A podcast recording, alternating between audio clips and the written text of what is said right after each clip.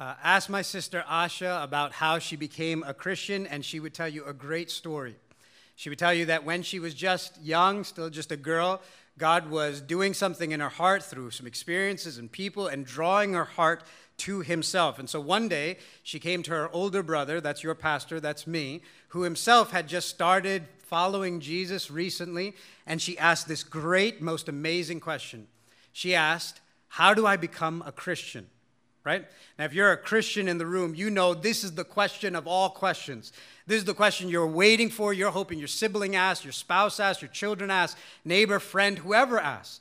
This is the perfect question. And, and could it get any easier than that? And so she came, your baby sister comes to you and asks you essentially, How do I get forgiven of my sins? How do I trust in Jesus? How do I become a follower? How do I get the hope of heaven? And so here's basically what she says my exact words were I said to her, I don't know, go pray or something, and essentially told her to go talk to someone else, right? Samaro, that's your pastor, just so that you know. Uh, that was not, needless to say, my finest moment, and I've come to see that it goes without saying, I've never been very good at one on one evangelism. I can sort of stand here and talk to a room of 40 people, but one on one, I've never been very gifted at. And in fact, I'm always amazed at the people who are gifted at evangelism, right? You, you can imagine the type. You go out to them with them to lunch, the waiter comes and says something like, Would you like some more water? You say no, and this person says, No, but would you like to have the living water? Right? Can I tell you about Jesus? And you're sitting there going, That is such a cheesy line. That's never going to work. Next thing you know, the baptism is happening with your cup of water over this waiter. Right? That's how it happens for some. Never for me. And I imagine probably not for many of you as well. In fact, I imagine that some of you, perhaps many of you, would say, Look, I really do believe in Jesus. I do love Jesus. I want to follow Jesus. But I, I don't know how to do that, how to be a witness for Jesus. And then we'd say, I want to be a witness for Jesus, but. And then after that but would come a whole host of reasons. If you're honest, reasons like, I don't know how to start, I don't know what to say. What if they ask a question that I don't know the answer to? I'm afraid. I'm afraid I don't know my Bible well enough, or I'm afraid of what they'll think of me after. And on and on and on it would go. And I would simply say to you, Trust me, I get it. And if that's you, and I suspect that's a lot of us, then I want to suggest to you that this passage in Acts 8, in verses 26 to 40, can help us because I think this passage is full of hope and encouragement for bad evangelists. If you're bad at evangelism, like I am, then this passage is full of hope and encouragement for you. And I want to say to you, Seven Mile Road, we are not particularly gifted at evangelism. That's not a put down, that's just the reality. We've talked to our members and said any of the church growth we've been seeing as of late is more folks who know Jesus and are finding us, as opposed to people who are discovering Jesus for the first time. And so perhaps what we can do is if you're here and you love Jesus, but you can't remember the last time you told someone else about him. If you're here and you love Jesus, but you can't remember the last time you told someone who doesn't know him about him, then may I encourage you today don't listen now for a decent sermon. Instead, lean in, press in with a certain hunger and desperation that says, Lord, today and now, through this passage, you have to do something in my heart. You have to change something about me. Admit to God your need for His help and plead with God to use this passage on this particular Sunday to do something for you. And if you're here and you're not a follower of Christ, I want to say something to you as well, which is that I think even for you, this passage is full of hope and encouragement because I think this passage will show you of the great lengths in which God is willing to go to even reach just one person with his love and with the good news of his son Jesus the great lengths at which God is willing to go to reach even one person with his love, with his good news. And may I encourage you that that someone could be even someone like you, even someday like today. So I'd encourage you listen, open to the possibility of something unexpected and new happening in your life. Maybe even open to the possibility that if there is a God in this planet of 7.6 billion people, this God might actually know about you, care about you, so much so as to arrange that He has brought you this particular moment to this particular place for this particular reason. Because He happens to be the kind of God that will go through any length just to reach one person. And maybe you would be open to the possibility that you would see that from this passage as well. So let's do that together. Let's plead to the Lord and ask Him to use this passage, and then we'll consider it together. Would you pray with me and let's admit and ask God for help? Father, we look to you even as our eyes look to the page and look to these words. And we pray for your help. We pray that those of us who know you would be helped by you so that we might be what Jesus commanded us to be witnesses of yours to all peoples, to the ends of the earth. We pray that your spirit might come and open our eyes to this word. And we pray for others of us, all of us, that we might even today come to see of your great love and the lengths you'll go to reach each and every one of us. Come bring life and light to this word, that it might not just fall on our ears but go past them to our hearts and take root in our lives, and we might do what this passage says. We ask and pray this in Jesus' name. Amen. Here's how this great story of Philip and the Ethiopian eunuch starts. It's Acts chapter 8. Uh, this was uh, the passage that was just read for us, page 917 in the black Bibles in the seat back in front of you. Acts 8, verse 26 is where the story starts. Here's how it starts. Now, an angel of the Lord said to Philip, Rise and go toward the south to the road that goes down from Jerusalem to Gaza. This is a desert place. And beginning of 27, and he rose and went. I guess one thing right off the bat that I'd say as a hope and encouragement for people who are not very good at evangelism is this is that Jesus uses ordinary Christians to be his witnesses. Hear that again. Jesus uses ordinary Christians to be his witnesses. Now, please do me a favor. Don't just listen to that and let it sort of float over you. Ask for grace in your heart to actually believe that that's true right now. Ask for grace to believe that one of the hopes and encouragements of this passage is that Jesus uses ordinary Christians to be his witness. If you're sitting here and you would say of yourself, I'm just an ordinary Christian, well, then you happen to be in luck because it just so happens that ordinary Christians are exactly who Jesus intends to use to be his witnesses. That's what we see in this story, right?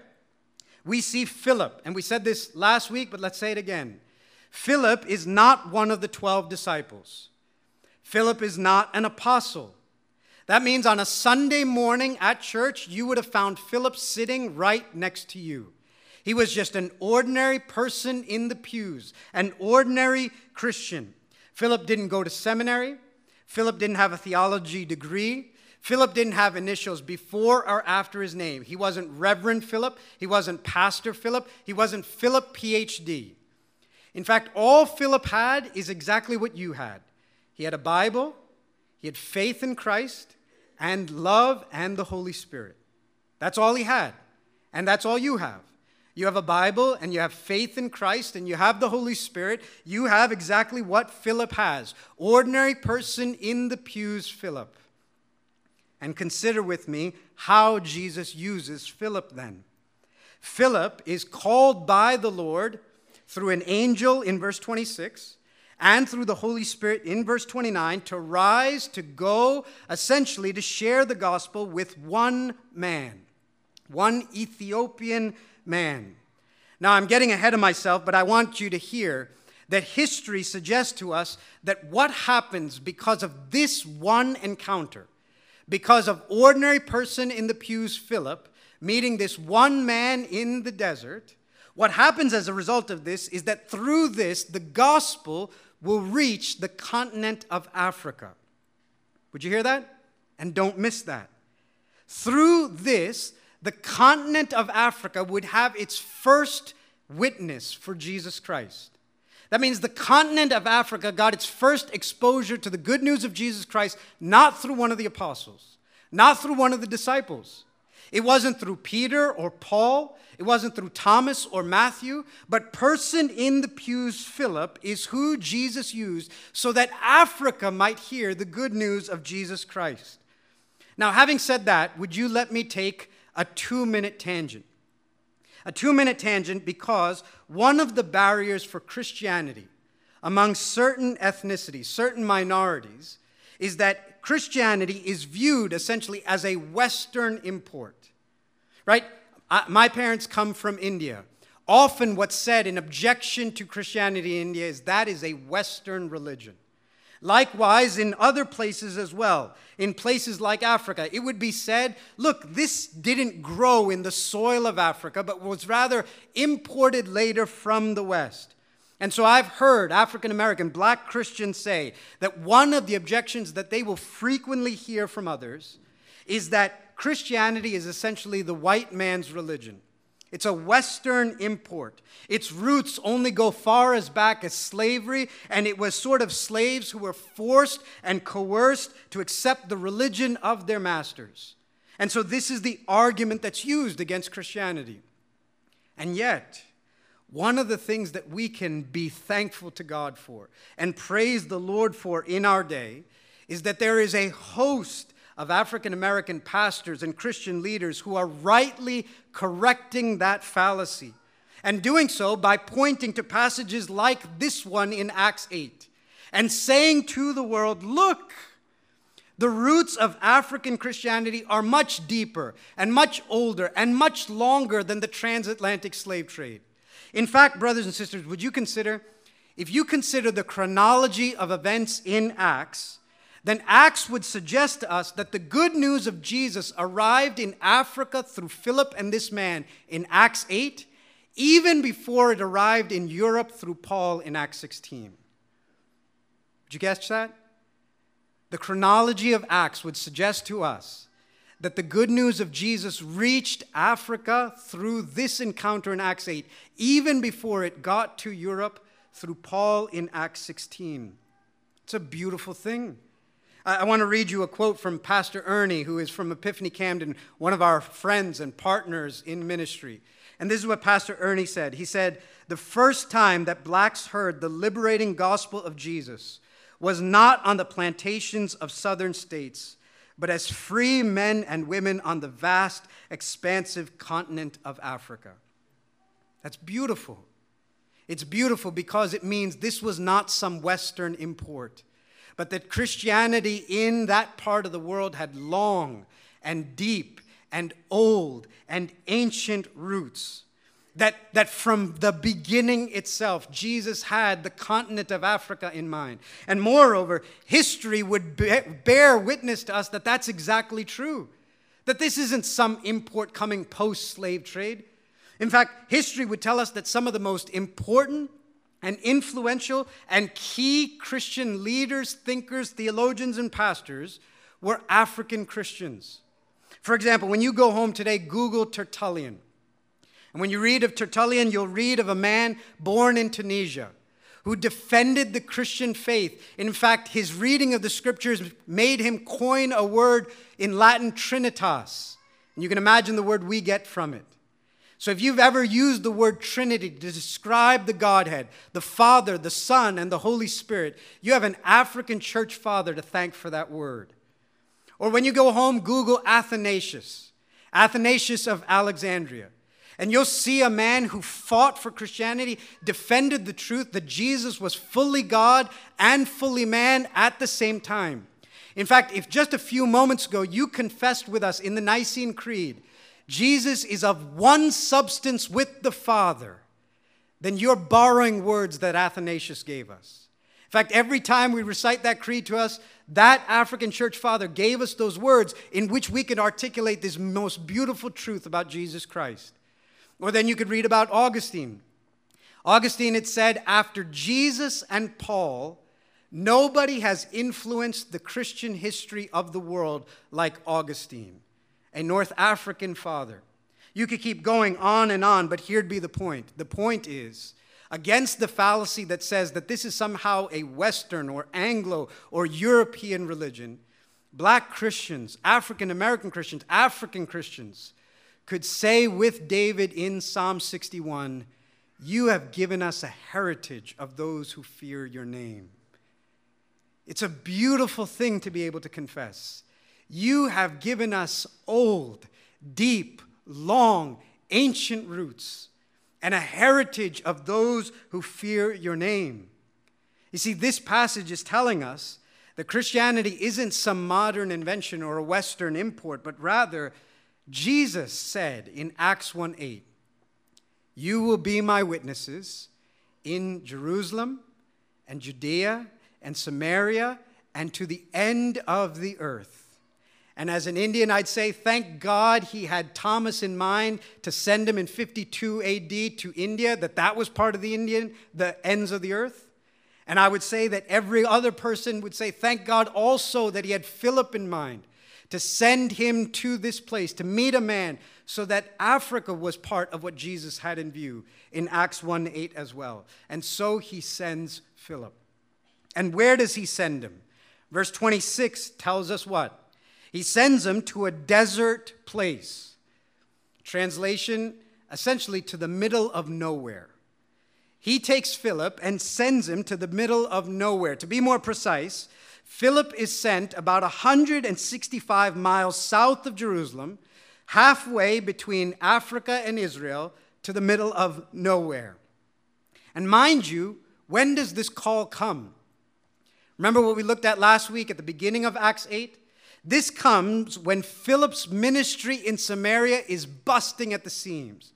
It, comes when Samaria, by droves and crowds and multitudes, are coming to Jesus. In Samaria, the gospel is exploding.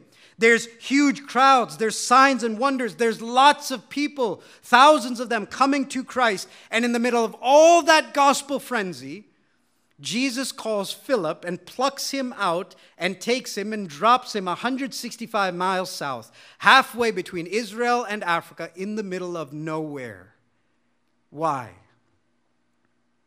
Why? Because of the second great hope and encouragement that this passage gives us, which is that Jesus will go to great lengths for even one person to come to him. Now, hear me. Don't just let that one fly over your head either. But ask God for grace to believe that in your heart right now. That Jesus will go to great lengths to arrange for even one person to come to him. See, till now, as we've been studying in Acts, the good news of Jesus to this point has been shared to the multitudes. So whole regions, whole cities are getting the gospel. Jerusalem, 3,000 people in one sermon. Samaria, the whole region is coming to the Lord. But now, Dr. Luke is going to slow Acts down. Because in the next three chapters, in Acts 8, in Acts 9, and in Acts 10, you're actually going to get three individual conversions. You're going from all Jerusalem and all Samaria to now, Acts 8, the Ethiopian eunuch. Acts 9, Saul of Tarsus. Acts 10, Cornelius the Gentile. And in each one of these, what we're beginning to see is Jesus loves us all, but Jesus loves us as individuals. And that Jesus will go to great lengths for each and every one of us to come to Him. Would you hear that? If you're here today and you're a Christian, hear me, your story and mine and the details of them differ. The details of your story coming to Christ and my story coming to Christ differ, but there is a common thread in both. It's, just, it's that behind all that, Jesus was at work. He was at work arranging the exact places and people and moments in your story. He was at work arranging the exact people and places and moments in my story to draw each and every one of us to Himself. It's good news if you let it sink into your soul that Jesus loves us, yes but even sweeter still to you, Jesus loves you, brother. Jesus loves you, sister. Jesus loves the world, yes, but Jesus loves me is sweeter still. That Jesus would travel a great length, not just send others to travel great length, but he himself would cross the distance from heaven to earth for us, yes, is good news. For you, brother, for you, sister, is even sweeter still. So that if you were in the middle of the desert, 165 miles south, halfway between Israel and Africa, he would have sent someone for you. That you matter to him like that. And here's this man that Jesus loved to such great lengths that he plucks Philip out of the middle of a vibrant and bustling and busy ministry with thousands of people coming in Samaria and puts him in the middle of nowhere to meet one solitary man. Such is the love of Jesus. And I have to think, I'm just imagining in my own mind, that when the Ethiopian finally got home, and when he started telling his friends and his neighbors about what had happened to him in the desert, would not his heart bubble within him as he begins to think the lengths Jesus went just to find him in the middle of nowhere, that he might experience the love and grace and inclusion of God? And who is this man that Jesus so loves? Verse 27, we meet him. Philip rose and went, and there was an Ethiopian a eunuch, a court official of Candace, queen of the Ethiopians, who was in charge of all her treasure. He had come to Jerusalem to worship and was returning, seated in his chariot, and he was reading the prophet Isaiah. That is, that in the most unlikely place, God had been preparing the most unlikely man for this most unlikely encounter. Right? In the most unlikely place, this most unlikely man has this most unlikely encounter. What do we know about him? Already we've said back and forth, we know he's Ethiopian. Beyond that, we're also told that he's a eunuch. Now, back in that day, in order to work with and for the queen, what they would do to make sure that there would be no betrayal, no violating of the queen, is they would essentially castrate you. And so, in order for this job, this man, perhaps voluntarily, was castrated to work for the queen. That's all I have to say about that. If you have more questions, you can talk to Binu or Sibi in the back. Okay? So, he's a government official who works for the queen. Moreover, he's high ranking, he is in charge of all the queen's treasure. So, would you build with me for a moment the profile of this man? Here is this man of power and influence and position and title and status next to the queen with all this wealth.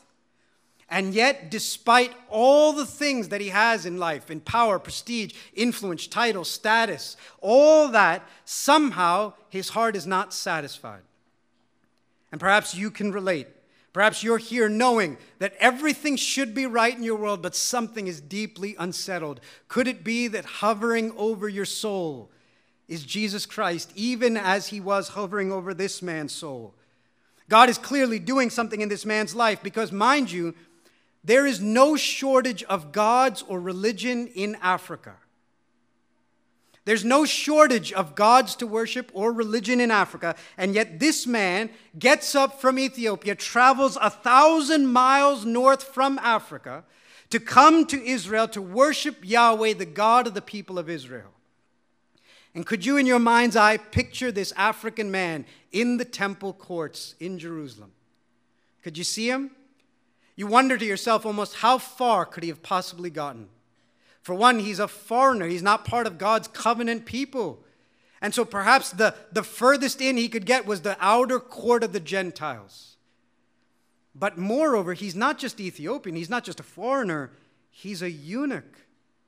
For the sake of time, I won't take you there, but you can go to Deuteronomy 23, verse 1, and you would read that in God's law there was a specific command that, that a man that had this happen to him, a eunuch, was not allowed in the assembly of God's people. So, how far could he have gotten in? He's an Ethiopian. And more than that, he's a eunuch who is not allowed, permitted by the law to assemble with God's people, and yet he's traveled a thousand miles to get to Jerusalem. Isn't it clear that this man is seeking God? But isn't it more clear, friends, that God is seeking him? That God had caused something to bubble up in his soul while he was sitting in Africa, surrounded by wealth and power and everything else that God had caused this man to be so dissatisfied that he traveled a thousand miles to Jerusalem. And God is seeking this man to the point that now he sent Philip to meet him. Verse 29. And the Spirit said to Philip, Go over and join this chariot. So Philip ran to him and heard him reading Isaiah the prophet and asked, Do you understand what you are reading? And he said, How can I unless someone guides me? And he invited Philip to come up and sit with him. Now, the passage of the scriptures that he was reading was this Like a sheep, he was led to the slaughter, and like a lamb before its shear is silent, so he opens not his mouth. In his humiliation, justice was denied him. Who can describe his generation? For his life is taken away from the earth. And the eunuch said to Philip, About whom, I ask you, does the prophet say this? About himself or about someone else? Then Philip opened his mouth, and beginning with this scripture, he told them the good news about Jesus. Now, pause there. I remember that when Pastor Binu preached on this passage some time ago, he asked, Don't you all wish that evangelism was this easy? Right? This straightforward? How often do you get an encounter that's this simple, this straightforward? Instead, ours seem much more complicated. I was talking to someone from here just a few weeks ago, and she was saying to me, I have this coworker that's starting to read the Bible, and he's got questions. And here's the question he hit me with this week. In Genesis, there's Adam and there's Eve, and then there's Cain, and then there's Abel. Well, how does the whole world get populated? And where does Cain's wife come from? So now I got to have this conversation about maybe there was a sister and it was a long time ago and something else. And how come how come I got a coworker with the mystery wife of Cain and Philip gets this, right? You want to go it's no fair. I mean, did you hear the scene? The guy is literally reading his Bible going, "Oh, if someone would just explain this to me," right? How often does that happen for you? And moreover, think of the passage he's reading. Out of all the passages, he's not reading about Cain's wife, he's in Isaiah 53. Isaiah 53. And he begins to tell Philip, here's this passage. And what does the prophet Isaiah say in Isaiah 53? Isaiah 53, the prophet says, One day there's coming someone and now tell me if you can connect the dots as to who this passage is about. One day there's coming someone, and he is going to be slaughtered. And this one that's coming is going to be led to his slaughter, but he's going to be like a sheep that's quiet and silent. He's going to be like a lamb that goes willingly, meaning he's not going to protest. He's not going to fight it. He's not going to resist it. He's not going to run away. He's going to willingly go along. In fact, he's not going to curse his killers. He's going to go with them. He's going to quietly go. And moreover, this person that's being slaughtered, moreover, being humiliated, the prophet says is being denied justice. He's being treated unjustly, meaning this person, whoever he is, is not a criminal getting what he deserves. He's actually someone innocent who's getting what he doesn't deserve. And so the man asked, Tell me, who is the prophet speaking of when he says there's somebody innocent who's willingly dying a death he doesn't deserve, but dies it like a lamb, like a sacrifice? Who is that about? And of course, Philip says what any of you would say. I mean, this is such a softball all over the plate, nice and easy, that you could take Philip's name out and put any of your names in. Then Jason opened his mouth. Then Liz opened her mouth and said, verse 35, beginning with the scriptures, he told them the good news about Jesus. Those dots were so easy to connect. Beginning with this passage in Isaiah 53, he begins to tell him the good news of Jesus. You know what I love about this? We talked about this in our smaller community, in our GCM this week. Luke had told a very similar story like this already before. In fact, he told it in volume one of his two work volume. He told it in the Gospel according to Luke. He told a story that we in this church especially love. It's Luke 24, the story of the Emmaus Road, or as we've come to call it, the Seven Mile Road. And Luke told us in volume one what? There was these folks traveling, and all of a sudden a stranger comes. And the stranger begins to talk to these travelers. And in the conversation, he unfolds and opens the scriptures to them. And something starts happening in the hearers' hearts. And suddenly, as their hearts are coming to fire, this person disappears. And now Luke has Acts 8. And you know what he's saying?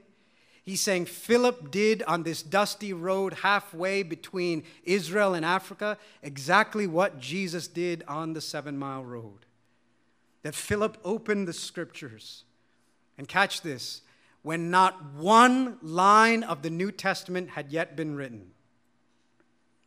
When not one line of the New Testament had been written, he used the first half of his Bible to tell him all the good news of Jesus. See, this is why we are gospel centered in the way we read the Bible. This is why we're convinced the whole Bible is about Jesus. That the whole Bible, from Genesis to Revelation, is about Jesus because without one line in the New Testament, he begins to tell this man the good news of Jesus Christ. Could you picture in your mind them sort of bumpily going their way towards Africa and Philip beginning to say, The prophet was talking about Jesus. And he begins to tell this man that Jesus is the one that Isaiah 53 says would have on him laid the iniquities of us all. That for our guilt he would be crushed, that he would be stricken and afflicted. He was a man acquainted with sorrows, that God cut him off from the land of the living for our sake. And he began to tell him, This Jesus is God in the flesh, come down to this earth. And he tells him about Jesus' perfect life. And then he tells him how Jesus was led to his death and he didn't protest and he didn't revile. He didn't curse. In fact, he blessed his killers. This Jesus went down to his death saying, Father, forgive them, for they know not what they do. And they buried this Jesus in the ground. And three days later, this Jesus came back from the dead. And Philip would say, I have friends who saw him with their eyes. You could talk to Peter, and you could talk to Thomas, and you could talk to Matthew. And Philip would say, This Jesus came alive. And he was going to ascend back to heaven. And before he did, Philip says to this Ethiopian, he told us, his followers, to go into the world and make disciples of all nations and to baptize them in the name of the Father, the Son, and the Holy Spirit, and to teach them all that Jesus has obeyed. And he is with us as we do this till the end of the ages. He told this man how Jesus had commanded when you come to faith in Christ, we dunk you in the water so that you can be united in the death and burial and resurrection of Christ. So much so that verse 36 says, And as they were going along the road, they came to some water, and the eunuch said, See, here is water. What prevents me from being baptized? And he commanded the chariot to stop, and they both went down into the water, Philip and the eunuch, and he baptized him. Wrote this summer, we have a few people that are saying this same thing to us, that are saying to us, My heart is coming alive by this word saying to us, I hate now my sin and I love Jesus Christ and I want to be identified with Jesus in his life, in his death, in his burial, and his resurrection. And if Jesus says that what I should do is to be baptized, then where's the water? And what would keep me from being baptized? We thank the Lord that this summer we'll be able to do that. And if you're here and this is happening to your soul, that you're coming alive to the scriptures, that your heart is burning as the scriptures are unfolded and Jesus is being presented, as you hate sin and love Christ, and you say, I want to follow him, I want to be united with him and his people, and I, where's the water? I too should get baptized. We would love for that to be your story as well. In GCM, we said, Isn't it something in the middle of the desert with nothing but miles of sand everywhere? It just so happens that they come across some water. And you think of all the things that just so happened in this story. It just so happened that Philip ended up there. And it just so happened at just that moment the chariot came by. And it just so happened that God had been preparing this man's heart. And it just so happened out of all the places he was reading Isaiah 53. And it just so happened that when he was done, there was a pool of water. And none of this just so happened. None of this just so happened because Acts is what? Acts, the subtitle of our series is Acts of the Risen Jesus from heaven through his spirit filled disciples on earth. Jesus is acting here. And he has been arranging all the details of the story for this beautiful moment. Listen, evangelism will not be this easy for you, I know, but it's not even this easy in the rest of Acts. But this story, Luke is trying to tell us do you see the great lengths in which Jesus is willing to go to reach even just one person? So, brother or sister at Seven Mile Road, can I ask you, who knows? Who knows whom Jesus is preparing right around you even now? Who knows what family member, what relative, what cousin, what sibling? Who knows what person Jesus is working on and preparing for you and that person to encounter in a moment like this? Who knows what coworker has just been assigned to your office and for what purpose? Who knows who has just moved into your neighborhood because Jesus intends for the two of you to meet? Who knows what neighborhood he intends to move you, what place he intends to send you so that you and this person might meet? Who knows whom God is preparing this very hour so that you might bear witness like Philip did?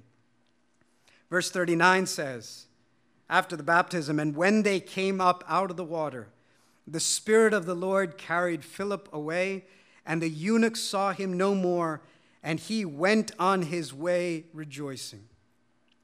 Philip disappears. You know why? He's just a prop in the story. That's all he is. He's just a prop. And now his part is over, and the play goes on. Because this is about Jesus saving people. And he can use anyone for a moment and send them on their way. Philip disappears, and the Ethiopian man doesn't have Philip anymore. He doesn't have Philip in his chariot, but he has Jesus in his heart. And so now he goes on his way rejoicing. And can I tell you, in my mind, I would like to imagine that on this journey home, he opened the scroll and he kept reading. I'd like to imagine it's a thousand mile journey. He's got to do something. I'd imagine he picked his Bible up again and kept reading. And if he did, can I tell you what I picture in my mind? That after Isaiah 53, he would have kept reading and he would have got to Isaiah 56. I mean, just three chapters later. I picture in my mind on that very journey, headed home to Africa, he kept reading and he got to Isaiah 56. And can you imagine what his soul did when he read in Isaiah 56 these words? Listen from verse 3. Let not the foreigner who has joined himself to the Lord say, The Lord will surely separate me from his people. And let not the eunuch say, Behold, I am a dry tree. Right? no possibility of sons and daughters, I'm withered, no continuation of my life. Let not the eunuch say, Behold, I'm a dry tree. For thus says the Lord to the eunuchs who keep my Sabbaths, who choose the things that please me and hold fast my covenant, I will give in my house and within my walls a monument and a name better than sons and daughters. I will give them an everlasting name that they shall not be cut off. Verse 7 these I will bring to my holy mountain and make them joyful in my house of prayer. Verse 8 The Lord God, who gathers the outcasts of Israel, declares, I will gather yet others to him besides those already gathered. On his bumpy ride home, could you picture the eunuch reading in his scroll and getting to Isaiah 56?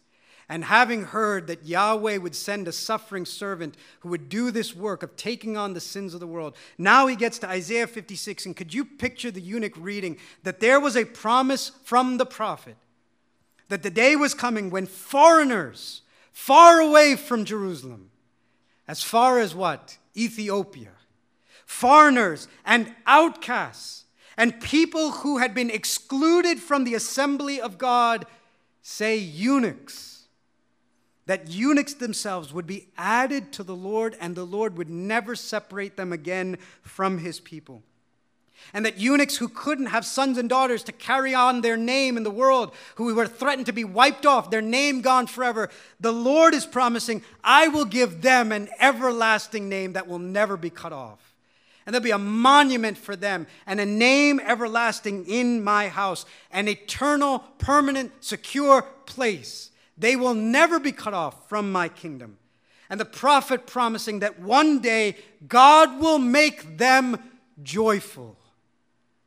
And you hear Acts 8 39 saying, And he went on his way rejoicing.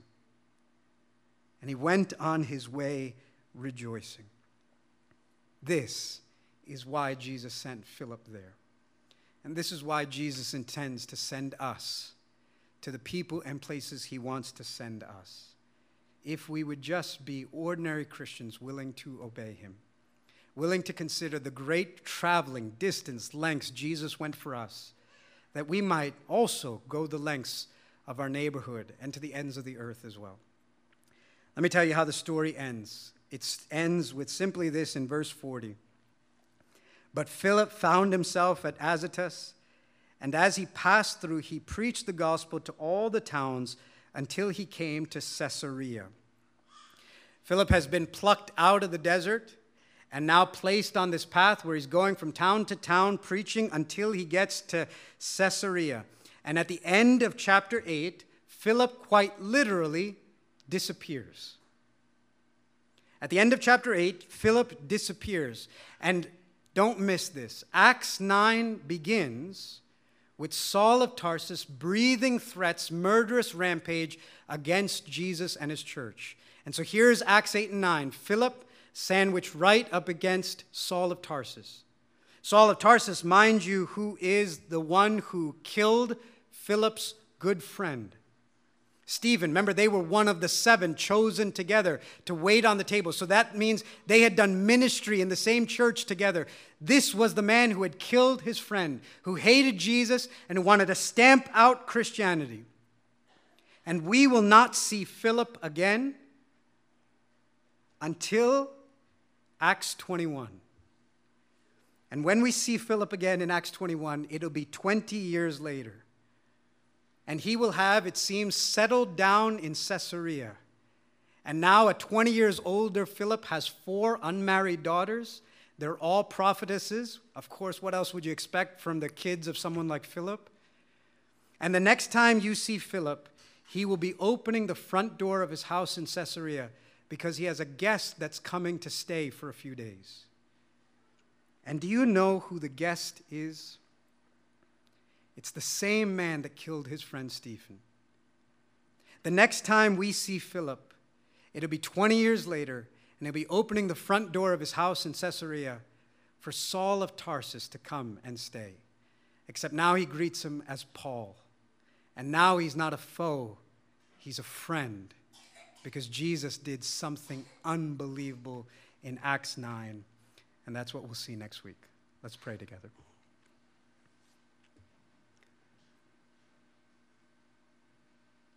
God in heaven, we ask for grace to believe that the God who is powerful enough to orchestrate things like this then is still alive and well and doing it now. And that we ourselves would see ourselves as ordinary Christians who have a Bible in our hand and Jesus and the Holy Spirit in our hearts, and that we would be sent to the people and places that you want that we might bear witness for Christ. We pray, O oh Lord, that there are people even now you are preparing for us to encounter if we would just open our mouths and tell them about Jesus. We pray, O oh Lord, that we would go out from this place and into this week as those who have been sent by Jesus to bear witness to him in all the places around us, even unto the ends of the earth. And we pray, even in this room, that you would draw every heart, those who know you and those who don't, to know that Jesus loves us all, yes, but Jesus loves me. That Jesus is seeking us all, yes, but Jesus is seeking me. And that every heart would be drawn to Christ today, for such is the global and individual love of Christ. Help us to drink this in today, we pray. In Jesus' name, amen.